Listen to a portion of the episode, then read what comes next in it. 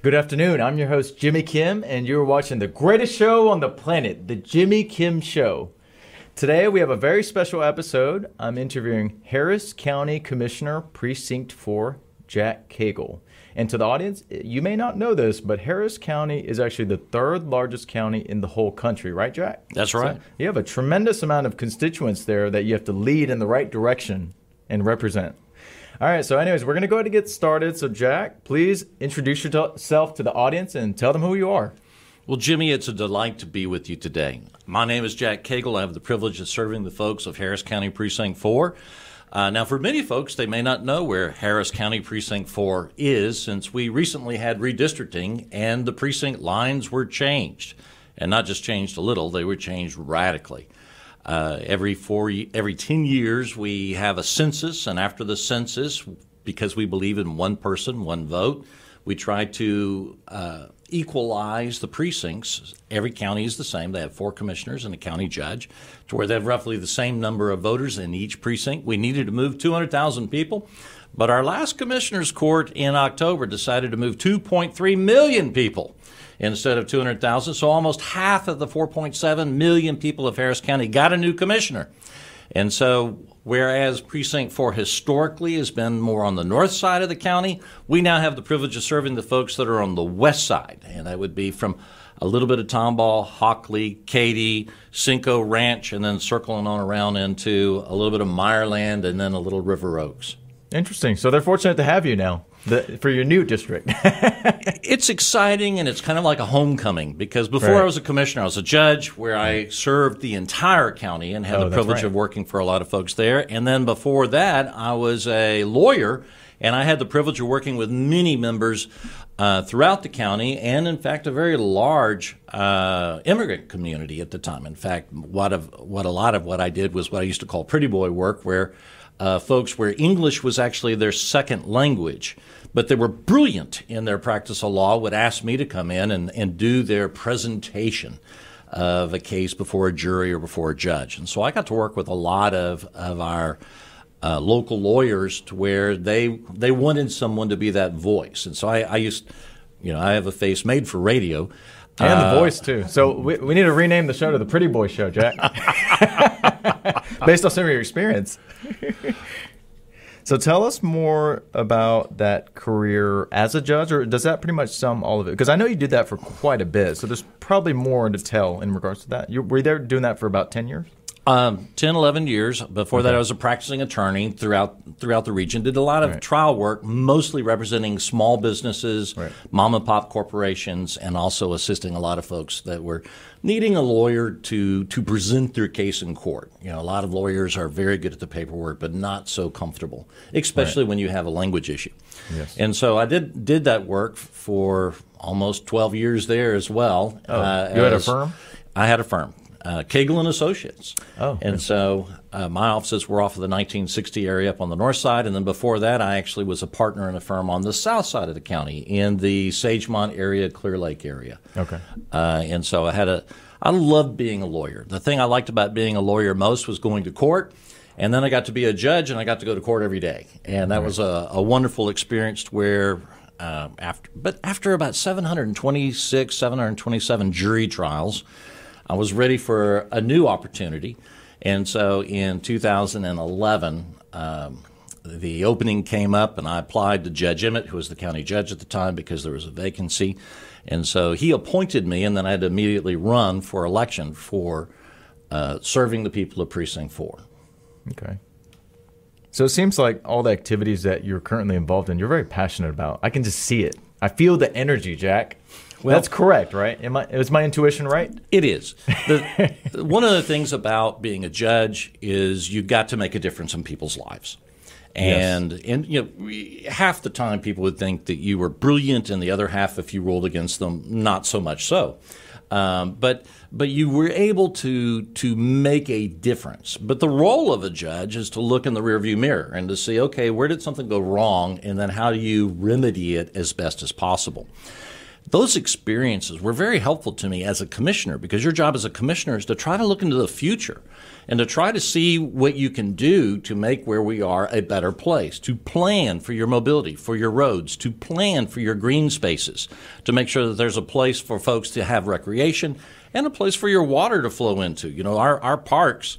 Uh, historically, in the old precinct four, would fill up with water every time there was a, a storm, and it would make you feel sad until you realize that that water is in a park instead of in somebody's house. Mm. And so that was that place for it to go. And so, and part of our job also as a commissioner is to make sure that, that we have adequate funding for the core basics. When, when I was a judge, my youngest daughter, who is the spunkiest, I have three kids, uh, and and the youngest is now 20. But when she was little, she would every now and then tell her friends that, and I was a civil judge, mind you, that did car wrecks and contracts and yes. and uh, and commercial uh, some some real estate type things. Um, but she would tell her friends that they had to do what she said, or her daddy, who was a judge, would put them in jail. Uh, and then I became a commissioner, and she had a hard time figuring out, okay, what I'm going to do? What I'm going to tell my friends? You know, my daddy's a commissioner, and he's going to commission you. Uh, and so uh, a lot of folks like her didn't really know what is it that a commissioner does, and so I had to kind of break it down. Preachers preach, teachers teach, uh, doctors doctor, and commissioners commission.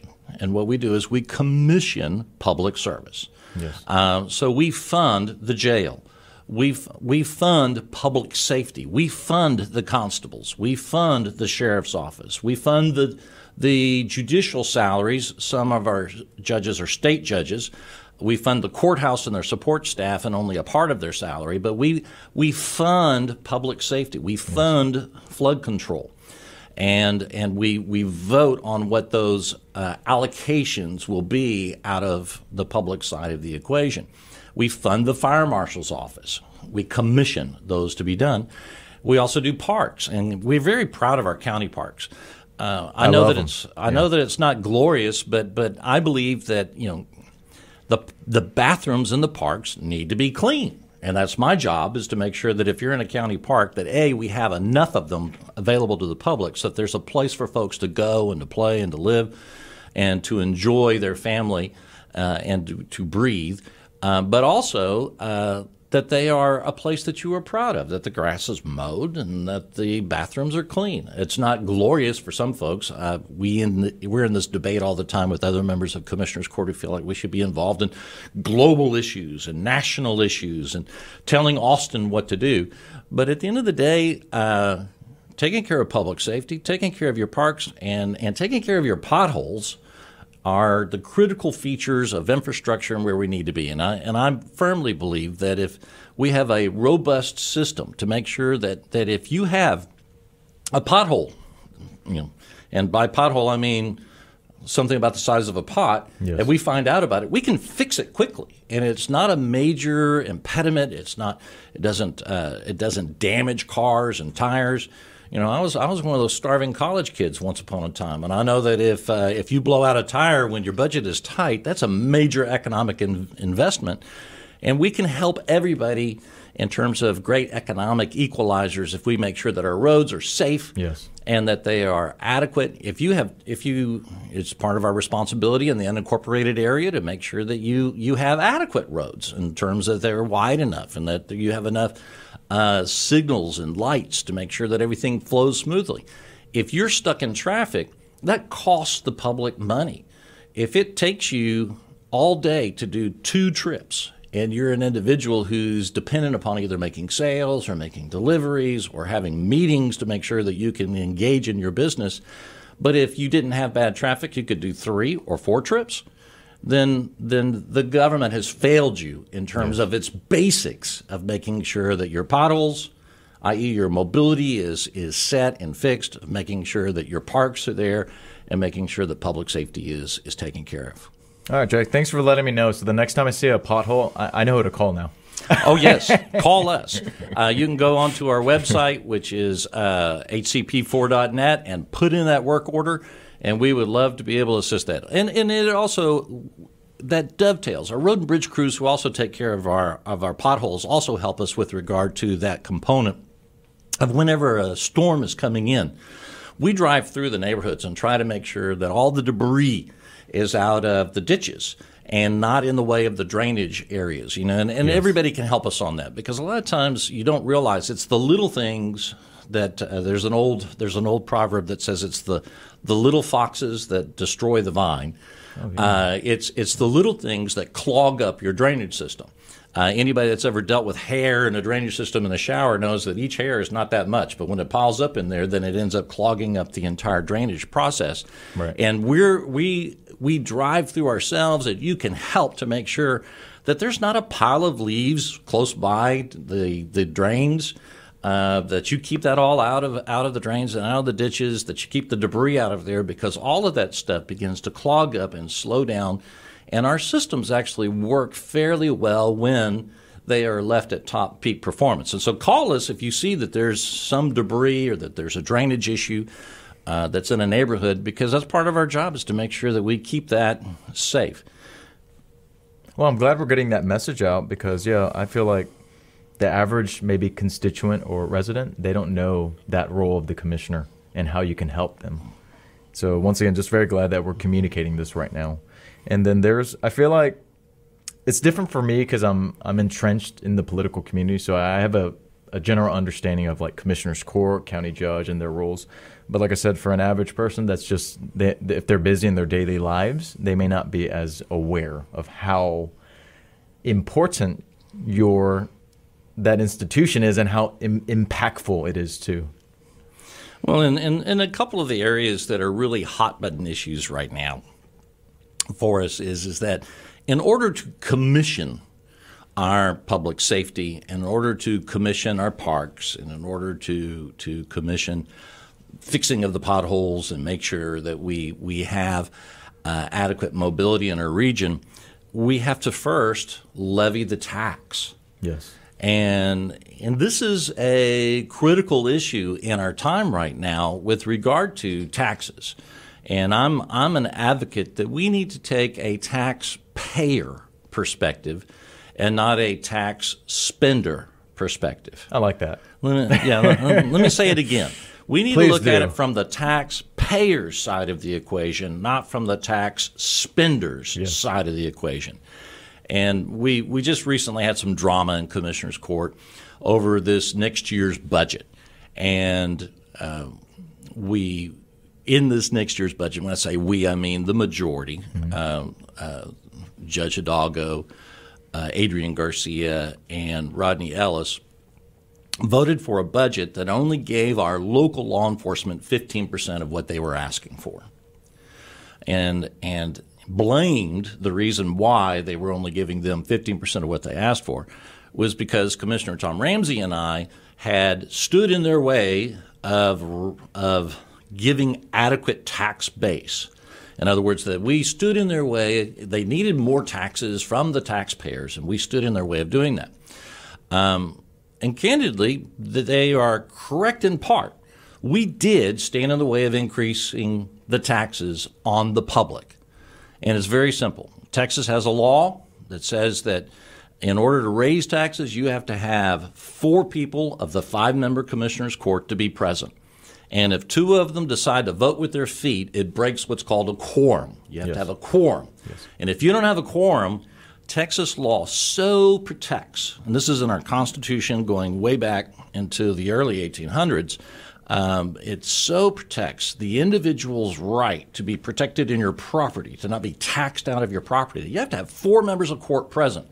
Now, they only have to vote for three to increase the tax, but you have to have four that are there yes. or you can't raise the taxes. And, and that's to protect the public from, from one away taxation because if you you know the power to tax is the power to kill, it and is. you can kill business. You can drive people out of their homes if you do not slow down. And despite Harvey, despite the tax day flood, the Memorial Day flood, the other floods that we've had, and despite the pandemic, property taxes have continued to rise in our region. And we had a choice to whether we could add on top of the increase from those appraisal values a maximum increase on the taxes.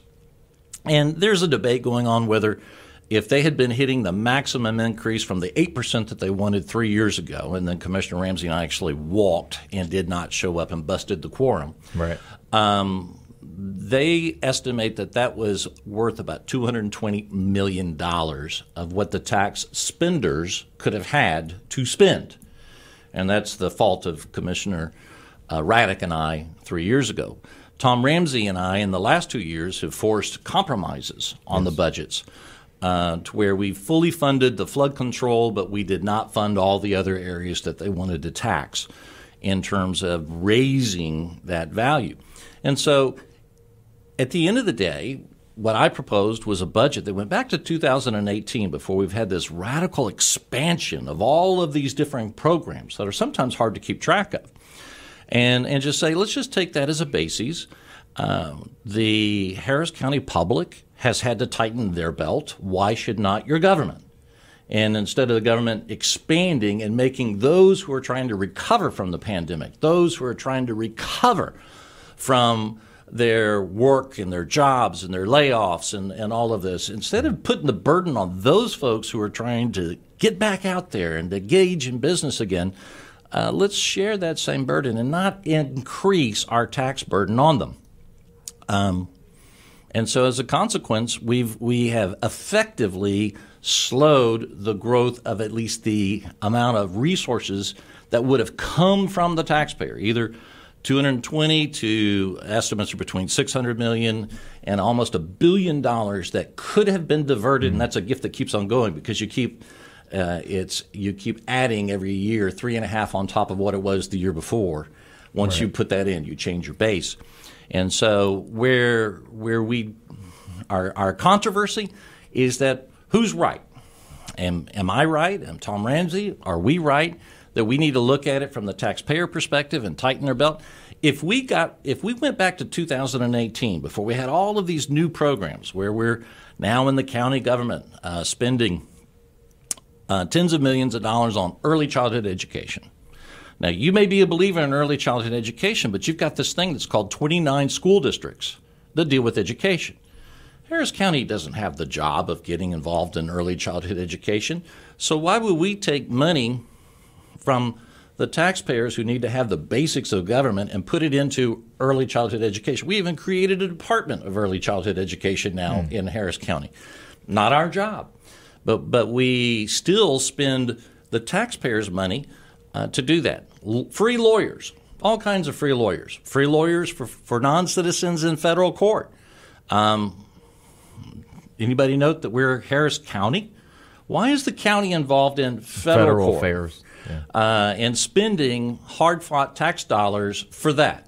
Um, and where's my free lawyer, by the way, since the county is handing out free lawyers in differing, differing avenues? And so at the end of the day, if, you went, if we went back to 2018 and just said, okay, we'll just tighten our belt and go back to there, and then gave to our local law enforcement what it is that they asked for, for what they needed to be able to stop the crime demic. To look at our local, instead of looking to, to Chicago's, and oftentimes Chicago is touted as a best practice, or LA, who is touted as having a best practice by the majority on court, instead of looking at them for best practices. And, and, oh, by the way, since we've been following Chicago as a best practice, we're now number one. We now have more murders than Chicago, uh, back and forth. I think that mm. they may be slightly ahead of us right now, but we're in a neck and neck race with Chicago for the most number of murders. Go figure. We follow them as a best practice and we start to emulate them with regard to the crime. It's wrong. We yes. need to ask our totally local wrong. law enforcement yeah. what to do and and and quit spending millions of dollars of the taxpayers' money on studies as to what other people are doing because people aren't fleeing from here to go to Chicago or fleeing from here to go to Seattle or fleeing from here to go to Los Angeles. They're leaving those places to come here to be safe. That is, yeah, and to engage in business. Right. And so, um, in terms of, of that, we need we can fund everything that our local law enforcement desires utilizing the wisdom of our local law enforcement instead of all of these folks out there. And, when, yeah, and these studies. The studies. And by the way, whenever you hear somebody say that we're, we're going to be smart on crime, Normally, that's a precursor to saying that they're going to deny your local cop what the local cop wants. Uh, they're going to be smarter than your local cop on how to figure out how to stop crime in the local cop's Hmm. neighborhood. That doesn't make any sense. Well, it's it's but it's we're going to be smarter. We're going to know I'm smarter than the cop who's actually working the streets, so I'm going to decide what they need. And so that's you get into this you, you get into this whole bit and, and and I'm sorry, it's almost insulting. You know, It is very insulting to that law enforcement officer. Uh, because, yeah, they're out there on the front lines risking their lives. And most of the people saying what you just said, they're at a, they're at a desk in an office. we're going to be smart on crime, and we're we're going to we're going to give you these tools that you didn't ask for because we're smarter than you.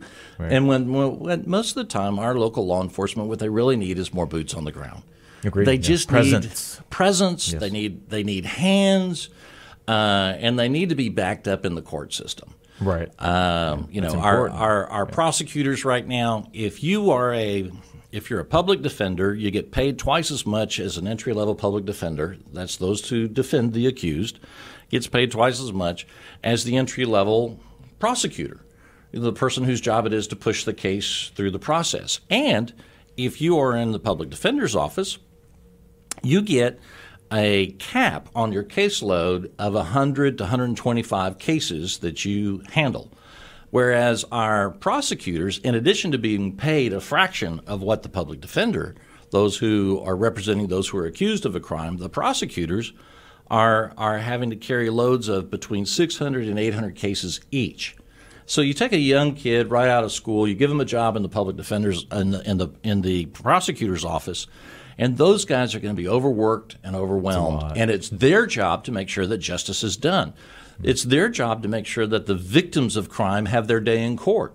And so when you overwhelm them and you underpay them, then you're going to have a negative consequence in your courts. It's just not right. Now, having said that, um, if you have that person who is unjustly arrested and is innocent and they're in the criminal justice system, the best thing for that person would be to have enough prosecutors and adequate court space to be able to get in and have a fair, fast trial. They're going to sit there and languish in the system because there's not enough prosecutors to make sure that their case gets pushed through if they're innocent. And they need to have a quick, fast, fair trial. Now, if you're a criminal, a fast, fair trial is the last thing that you want. You, you, you, want, a, you want a slow opportunity to be able to continue to perpetuate uh, while you're out on your bond and your multiple bonds and your bonds on your bonds on your bonds, uh, your livelihood and your trade of preying on others.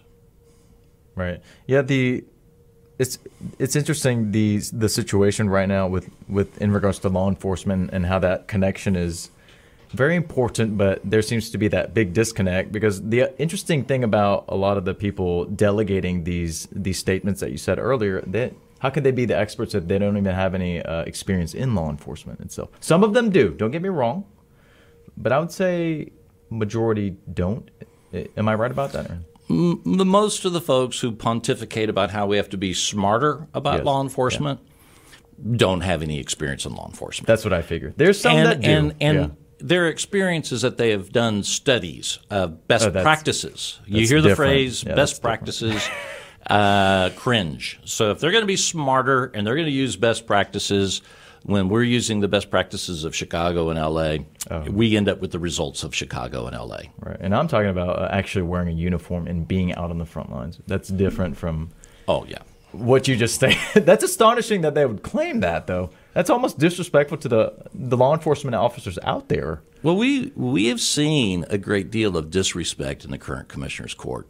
A year ago, after we went through budget season, part of the budget was a fund that most of the law enforcement entities in this county, and, and specifically the eight county uh, constables, had, which is called a rollover account. And a rollover account is, in essence, a savings account. And that is, if you didn't spend all of the funds that you had been allocated the prior year, and you could make a few little savings here and a few savings there, then you could use your rollover account to purchase that car, to purchase that next thing that you needed to do to help make your budget round out. So it's like a savings account. It's exactly like a savings account. Many of mm-hmm. us, if you deplete your savings account on the 31st of the month when your rent's due on the 1st, you're going to be in a heap of trouble. Right.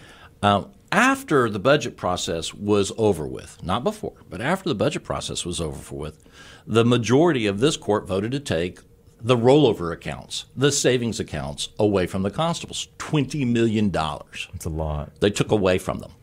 And then said that they weren't rating their budget because uh, Judge Hidalgo at the time said they were squirreling it away in this rollover account and that it wasn't being used. you know, you know that's that's the whole concept of a savings account Yeah, is that you have it it, you available, leave it, yeah. uh, so that you could use it when you need it. Absolutely, And so, um, so they they took the money away from them um, and then gave some of it back in differing places that they didn't ask for and didn't need. And previously, they've been given some discretion that's there. And so this is because because the majority of this court was smarter than the constables hmm. and how they could save both save the funds and then also spend it where it would be best beneficial for the people that they they're independent elected officials. They're the experts in their communities, and they they believe that this is where those funds needed to be. But we took their accounts away from them. No, that's interesting. It's good. And when I say we, I mean the majority, three two. Okay, okay. Yeah, it's a good time to be having this discussion because the voters can make a difference and their voices can be heard. And it's oddly enough, the way I see uh, taxes, I don't. It's hard for me to actually see that as a uh, partisan issue. Like, if you just use your common sense, like, who would want higher taxes, and who would want no law enforcement in their communities? Once again, I don't really think this is a left or right or Democrat or Republican issue. It's just more of a uh, people need to see what is sensible, what is right and wrong, and then I recommend people voting based on that. And they will, f- they can, if they do a little bit of research, obviously they can find which candidate slash platform platform supports that. Jimmy, you are 100% correct. Thank you so much, Commissioner. I, I have not yet met a pothole that had a R for Republican on it Right. or a D for Democrat. Yeah. I have not yet met a bathroom that needed to be cleaned that had an R on it for Republican or a D on it. It was a pothole that needed to be fixed or it was a bathroom that needed to be cleaned. And a tax, when you were trying to um, when you're trying to to at the end of the day survive after all that we've been through increasing taxes on you it doesn't say on the tax bill this is a democrat tax bill or this is a republican tax Right. bill it is you got you got to pay us more money Absolutely. when you're Yeah. trying to make a go of it. And when the criminal, uh, you know, robs you, he doesn't normally wear a uh, a political banner for a political party when he robs you. And in fact, most of our constables in this county that I'm proud to support are not Republicans, although I am a Republican. I am supporting them all. Our, our DA is not a Republican. She's a Democrat. Um, but I'm an advocate of getting her adequate prosecutors because prosecutors need to be in place to prosecute the people that need to be arrested, and you need to have enough constables and sheriffs to arrest the people who are committing crime. And and this is, you know, you and I had a had the privilege of being together at a dinner a while back, and I I, I went kind of nerdish on you at the time and, and quoted a uh, an old ancient writer by the name of Thucydides who wrote 400 BC. And, and he had a similar set of discussion on, and he wrote about the Peloponnesian Wars, Thucydides. And the Peloponnesian Wars were the were the wars between Sparta and Athens. And a lot of folks, when they're in school, they they remember studying about that. Uh, many people are are actually more familiar with another writer by the name of Herodotus who wrote about uh, the war with Persia and Greece, and that was the movie 300 came from that. And Good so- movie. it was a good movie, and, and so right now the the other ancient great historian gets a little bit more traction because it was a good movie. There's no good movie right now out there between Sparta and Athens, hmm. so he's not as well known. But in in his book, in the beginning of his book, he was trying to figure out why was it that Sparta and Athens were such great economic powerhouses, and why was Greece doing so well at that time that they would end up being in this big, what at that time was a global conflict between these two nations. And he was trying to figure out what was the key to their economic success. Because if you've ever been on a vacation to Athens and you look around, it's not really a a place that you would expect to have a whole lot of wealth or prosperity. Sparta, not necessarily a place of a lot of wealth and prosperity, a little bit more of agricultural side. So why was it that these two entities and some of the other Greek city states were doing so well economically in their time? And and over a long period of time, Thucydides wrote in in short, that the first thing that occurred was that the ancient Greeks stopped the piracy. Um, piracy was rampant at the time, and and it was of such a level to where people would actually proudly say, you know, what's your trade? You know, well, you're a media person, and and someone else might be a lawyer, and someone else might be an accountant, and I might be a pirate, and it would be, oh, okay, nice house business. It wasn't a big deal mm. uh, of what your trade is, and uh, and the ancient Greeks gathered together and put together a navy to stop piracy because the pirates would raid. Why would you grow a crop if it was going to be raided and you weren't going to make a profit off of it? Why would you put that crop on a ship if the ship was going to be stolen or sunk? And so the first thing that they did is they banded together and they stopped the piracy. And then they invested in their infrastructure, their ports. Um, you can go into the ancient world today and see these beautiful ports that were there, which encourage commerce. Yes. Places, these these public places where you could come in, uh, the agoras and the and the stoas and whatnot. And because of the ability to engage in trade and the places, the public forum to engage in trade, the infrastructure, as it were, in place, they prospered. And it ended up that, that Sparta and Athens ended up fighting each other at the end. But uh, that, in a nutshell, is the the key to the economic prosperity of ancient Greece was they stopped the pirates and they invested in their ports and their and their ships and their infrastructure. And I would contend that the same thing is true today. You know, we have places that people talk about, which is the food deserts and the, the blighted parts of our towns. Yes. And one of the things is that there are people who would be willing to go in there and sell food if it was safe or if they could make a profit. But if you're going to be, if all of your profit is going to be taken from you by those who rob you, or if your life is at risk by opening up in a place like that, folks aren't going to open up. But if it was safe, you could. We saw this in old um, New York back in the day, where you had all those immigrant communities that were very, very poor, but you had the beat cops that would go by, and there were safe places for folks to engage in trade. And so there were a lot of restaurants, and folks would come, and then those communities ultimately began to progress and have additional prosperity.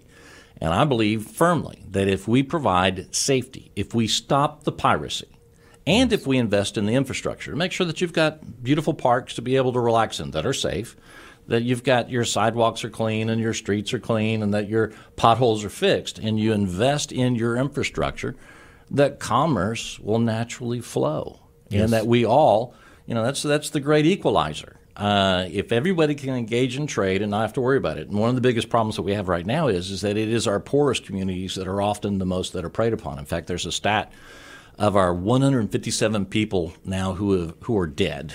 Let me say that differently: 157 people who are dead. They're not with us. They're not living. They're not breathing. Yes. And it, and it, and it, every time I think of it, it makes me shudder, and and makes me um, just just cringe, grieve. Yes.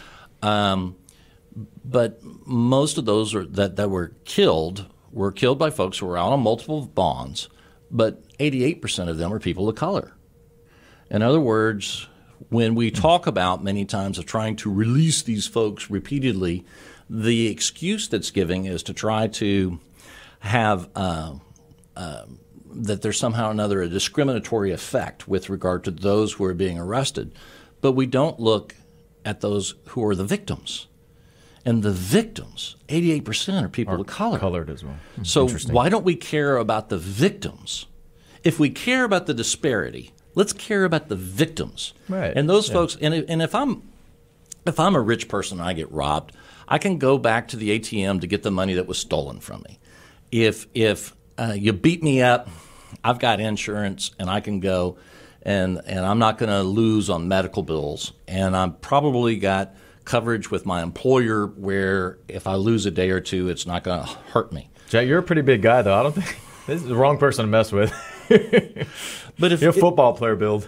Uh, yes, and, and, and my son did play in the SEC for a little while. Oh, nice. But uh, um, but if you're poor, if you're poor and you are robbed and beat up in the process, um, and you're a single mom trying to take care of a family, where are you going to get the money to pay for the medical bills? Where are you going to get the money that you lost when they stole it from you? And where are you going to make up for the money of when you've lost work? A kid's going to go without a meal, or rent might get lost and you get evicted. If you are the poorest of our society, crime is a huge regressive tax. Yes. It hurts us all, but it hurts the poorest of our communities the most. And so if we say that we care about the poor, then we need to stop the crime in the poor communities. Right. And then, like I said, the way that citizens and constituents can do that is by voting. And early voting goes on until the end of this upcoming week. And polls are pretty much open from 7 to 7. Is that correct? 7 to 7. Yeah. Um, and we can give you a link to Harris County HCP. Uh, 4.net can give you a link, or you can go on to uh, Harris Votes, our two websites that you can go to. I do do want to caution folks that with all of the recent redistricting, some of the voting locations get to be Crazy. a little confusing. um, and so, uh, but you can go online and you can find out where you can vote. And in, in early voting, you can vote at any voting location in the That's county. convenient. Uh, now, you can't vote in a Harris County voting location for a race that's going on in Fort Bend, and you can't vote in Fort oh, okay. Bend for a race in Harris County. Oh, so you have to be in the county. You have to be okay. in the county, but you can go to any voting location in that county and vote at any of them. So if you're if you've got an early voting location that's close to your home, um, but it's hard for you to get there and you're downtown, there are early voting locations downtown that you can go to, and your vote um, will be counted if you vote early uh, at any of those early voting locations. Well, excellent. Yeah, I already voted, and we encourage Commissioner Cagle and I encourage you to do the same thing because ultimately that's the best way for you to make a difference. Make your voice heard. Absolutely. Jack, I want to go back to some of the topics that you talked about. Uh, I, I, like the parks in Harris County as well. I use them for the fresh air, the nice scenery. So thanks for doing that. And then another thing that you mentioned is just having less government in, in our lives. I feel like that'll actually solve a lot of the the problems we're having. That's where I lean a bit libertarian, the libertarian philosophy of just less government. Because right now the two parties just want to, they want everything, and they never let it go. well, we we still have our county judge with emergency powers, and we're at red level uh, alert red still. Uh, but the rodeo is going forward. I was actually there over the weekend with the uh, awesome uh, with we, we had our kids that were competing that were, were special needs kids, uh, top hands, and that's a great program. And so I got to be there for their entry day parade cool. for the special needs kids. And I got a buddy that uh, I'm really proud of. He got a belt buckle uh, nice. in riding uh, in one of the little competitions they have in there. And so you, you can go to sporting events, you can go everywhere else, but if you, uh, uh, if you try to go into a county building, we're still on red level, red level alert. Um, yep. and, and we're under emergency powers. Yeah, I'm a big fan of the rodeo myself. So yeah, like the culture, good good attraction for the city, kind of bring people together as well. And it's a lot of fun too. Yeah, and entertainment is important in the city because people want to do fun things too outside of oh, work. Absolutely. So events like that, I think, are critical to the greater Houston area as a whole and Harris County. And it's a great economic driver too. Oh, absolutely. Another thing is, uh, so for those that are watching that are not from Harris County, that covers like most of the greater Houston area, correct? Correct? And what other cities does that? Harris County actually has 39 cities. 39. Okay. Eight of which are not named the city of Houston. Oh, uh, so, and, be, so what are some of the big ones, like for the people that don't that aren't from around here? Our larger cities in in Harris County would be Katy over out in this area, hmm. um, and then Tomball, and then um, in the old precinct four, we mm-hmm. had we had a little sliver of Katy. We had we had um, Spring Branch, which is city of Houston, uh, which is in there. But you had Jersey Village, you had Tomball, you had Heights, you had Humble. Pardon me. You had uh, uh, Kingwood over on the other side. We had and it's a pseudo city, but we had woodlands, and a lot of folks don't realize that much of all the growth of the woodlands is actually in Harris County up on the north side. The and then we had Old Town Spring, which is a pseudo city there, uh, in Cypress Creek. Over here in the new precinct four, we have Hockley, which is actually a, not a large city, but it's uh, and a piece of Waller, which are are good cities out in uh, in our more rural area. Uh, Daikin is a huge manufacturing plant that opened up over there near Hockley and, and Waller. And then, uh, of course, we still have Katy and then Cinco Ranch down on the south side. I'm Yes. not quite sure of what its incorporation status is, but we have more people that live not in a city than those who live in a city in Harris County right now. And that's an interesting stat. And when you are not in a city, then your county commissioner is your primary source of services in terms of the government. We would, we would be across at that place of both your mayor and your governor. Uh, in terms of that, and and you know, and to give a to give a little grasp of the size of Harris County, if Harris County were a state, our population would be roughly the same size, maybe a little bit larger than the entire the population of the entire state of Louisiana. Yes, huge. And so, um, in terms of each precinct, in the old precinct four, because we were pushing up before equalization, we were pushing 1.3 million people. We were larger than 10 states. Oh, Uh, wow. And now that each precinct is down to 1.1 million, we are larger than eight states. Each of us are. And uh, the the states that are close to us in size would be Maine and Hawaii in terms of each of your four precincts. Okay. Yeah, moving. Uh, let's go ahead and move forward because we have to wrap this up actually pretty soon. Time flies when you're having fun, right, Jack? Well, thank you so much. I'm, I'm, I'm, I appreciate getting to talk about these things I'm passionate about. Oh, absolutely. Like I said, I just I, I feel it. I feel the energy, which is great. The so initially, why did you decide to get into politics? And then second, what does a day as commissioner look like? Because I know you're out in the active, uh, you're very active and out there in the community, which I like. Because I, I like it when the elected officials are out there, uh, speaking to constituents, getting to know them, and hearing concerns about what's going on. I, I credit my grandfather with why I am in public service.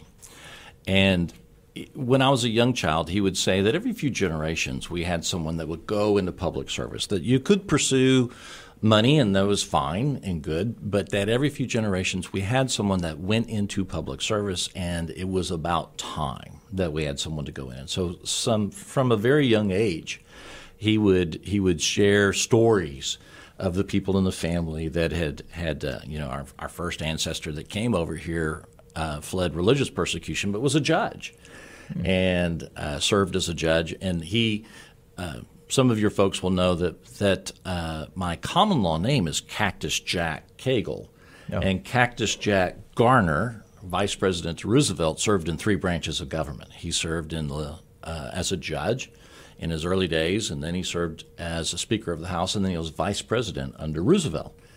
Uh, he's the one that made the statement that being Vice President wasn't worth a warmed over bucket of spit, and there's a lot of debate over what he meant when he said that or whether that's an accurate quote.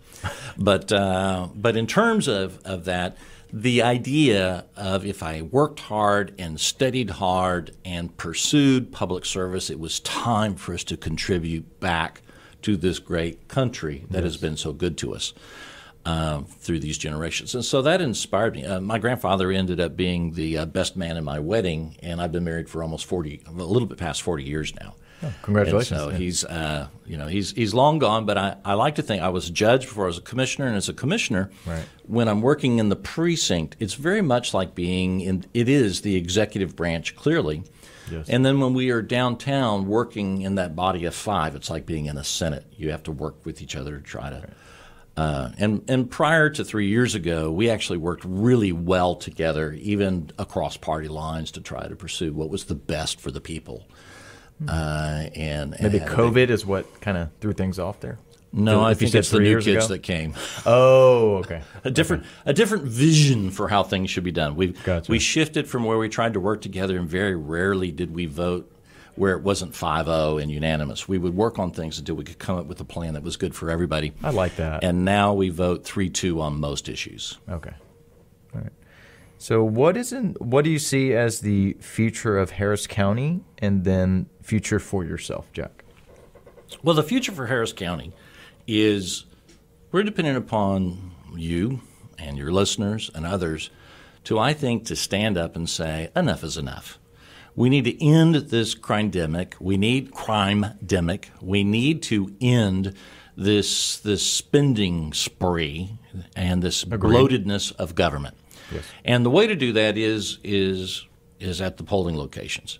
Now, there are going to be some folks who say, you know, I think I want my government to be bigger, and I think I'm happy with these new progressive ideas. And if you feel that way, then then then vote me out. Um, but at some point, we need to go back to the basics. The basics are not bad, and I and I think that there is a a sense amongst the average citizen that enough is enough. Um, yeah. I, am talking to folks from all different kinds of communities and many different ethnicities. They say, you know, we came here to avoid the crime. Yes. And now the crime is now back. getting it. Yeah. You know, we came here to avoid being taxed out of our homes and having to spend so much. And now the taxes look like they're starting to go up again. And so when it comes to that, um, the future, I think, is bright if we can get back on the track of let's focus on the basics and not focus on every new trend or or new study or the best practices of the places that people are fleeing from. Right. Let's stick with what we know that works here, which has made us unique and has made us exceptional and a great place to work, breathe. We we have one of the most diverse communities, if not the most diverse community in America. And it is marvelous. I it's love fun. It. I love it. Yeah. It is a blast. And all we need is to is just like in ancient Athens be safe and let's invest in our infrastructure. Yes. I, I really like that quote that you said back to the basics. Uh, even in regards to public health, Jack, uh, when I talk to my friends, I promote just start eating a little healthier, get a little exercise, and make some friends. And you'd be surprised how your immune system gets boosted up just by those things. Because there's a lot of people out there right now promoting these vaccines rather than natural, just basic ways of taking care of your health and wellness. And you probably agree with me on this, right, Jack? Oh, yeah. And I'm yeah. a big fan of personal responsibility. Maybe it's yes. because I'm a native Texan um, and, uh, and I believe in personal responsibility. Um, I voted for every initiative to where we make vaccines and testing available to the public, but I am not someone who's been a big advocate of mandating anything to anybody. And in fact, okay. when you look at states to where they've not employed mandates, you will find that they have greater compliance than places when you order somebody. And that's just kind of the way our culture is.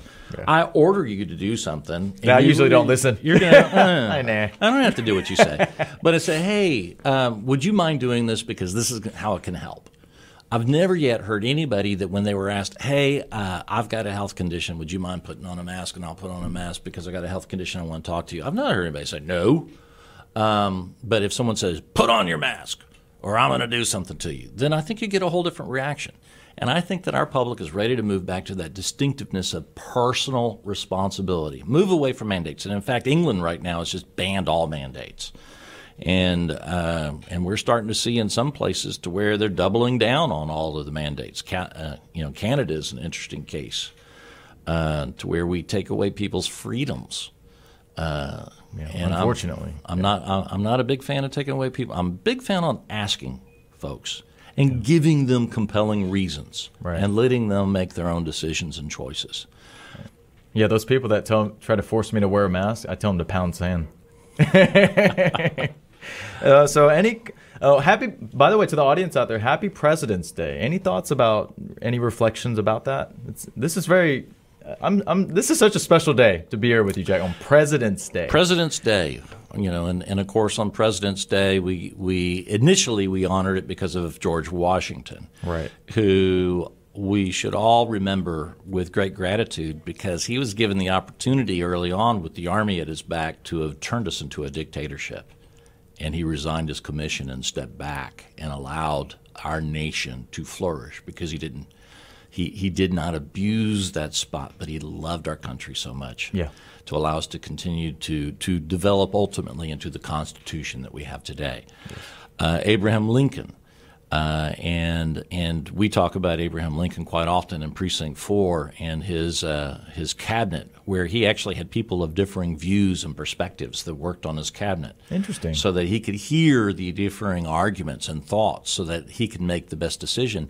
And I try to employ that in in our cabinet in Precinct Four, to where I actually have quite a few folks of very different views and perspectives that that work in. Uh, uh, the differing positions in the precinct, and yes. I like to get the, I, I, like to hear from everybody. Uh, the ancient Romans had a phrase that was called the tertium quid, which is roughly translated the third answer or the third solution. Interesting. A lot of times, if you have somebody who has one answer and you listen to their reason and you listen to a second person with their answer and you listen to what they're both saying, many times you'll come up with a third solution to the problem that incorporates the best of both of those solutions. And so That's interesting. We, we need that more right now in society. Oh, absolutely. It's, it's usually, yeah, my way or the highway or or, or not be able to tolerate. If you disagree with me, I'm going to cancel you. Yeah, that's what I see a lot right now. Yeah. So don't get me wrong, I, I'm I'm very strong in my views, but I, I'm okay with entertaining other ideas and listening. I'm not I don't get emotional or heated or angry and start calling people bad names just because they have a different view. And that's why I like this this story you're telling me. All right. And you had uh, you had a second part to that, and I forgot. I got all caught up in talking about it's the okay. tertium quid. Yeah, it's okay. So we'll go to what are what's some of your, your best moments uh, from your career thus far, and then whenever you had adversity throughout your career, career, how did you deal with that and keep moving forward? Two part question. The best moments are where we get to help people. Uh, we have a community assistance department. Uh, you can go to to our website hcp4.net and type in something, but our community assistance department doesn't discriminate on whether you're in precinct four or three, or the old four or the new three, or in a city or not in a city. But it's their job, if you're a member of the community, to assist. And it's really um, a wonderful way of us being able to make a difference in people's lives. Uh, and during during times of crises, I'm out there with the crews. Uh, during the ice apocalypse, I was out there uh, my job is not a very glorious job, but I ride around in the in the county Tahoe behind with the lights flashing, so that our folks who don't know better don't tailgate and smash into the back of our truck that's about to lay down rock on a bridge. Right. Um, because they get too close, slam on the brakes, and you can damage that vehicle. Right. Um, and or if they get too close when they turn the switch on to start throwing the rock, they get their front all ground off with the with the rock as the spinners come out because people here are hmm. just mm. not familiar with it. But uh, in the storms, I'm out there with the crews. I remember Joe one time when he was working for Ed Emmett, and it was during a Harvey, had told me that somehow or another there was a helicopter crew watching me lift little old ladies up into the back of a dump truck because we didn't have enough high water rescue vehicles, and so we were using our dump trucks to to mm. rescue people and uh, and Joe thought it was really really cute watching me from some eye in the sky lift little old ladies up into Joe was in the in the studio room. That's why I'm looking over that way. Um, and so it's those moments when you get to help people that thrill me the most. When you Excellent. when you're able to put that road in or fix that little thing there, that's that's what helps most. And then that second question that you asked. Yeah, we're well, we're we're gonna wrap it up from here. I have one more question, but I'm glad to hear that you were actually you were here during those times of crisis because some people fled. I'm not going to mention their names, but we are well aware of who left. But the last question to wrap up the show, Commissioner is three tips to be successful as an elected official. As an elected official, uh, I'm often told I'm not a good politician because I always try to figure out what is the right thing to do. And, and I may get unelected because I felt like it was not the right thing to raise taxes, and I feel like it is the right thing to support our law enforcement. And for a while there, that wasn't very popular to be on the side of law enforcement, especially not in right amongst the majority Less. of our commissioners' court. Right. But do the right thing for the right reasons. And, and let the chips where they fall. And, and maybe that's not a key to be successful in politics, but at least it's a key for being a successful person. Yes. And then I, I would add, and this goes to a prior question that you asked uh, to be successful, always ask yourself two questions. And this comes from my grandfather, who was my best man and who gave me the name Cactus Jack. Whenever you face a problem, ask yourself two questions. The first question is Has it been done before? And if the answer is yes, then you know that with the help of God, you can do it too. Now, if the answer is it's never been done before, that's when you ask the second question, and that is Jimmy, why not be the first? That's true. Well, thanks for that that wisdom, Jack, and also thanks for sharing your story. And lastly, thank you so much for coming to the studio to do the interview, and also to your communications director, Joe Steinbaker. Did I say that right? You did.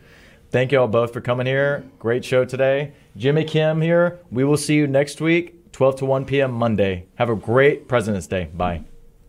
you.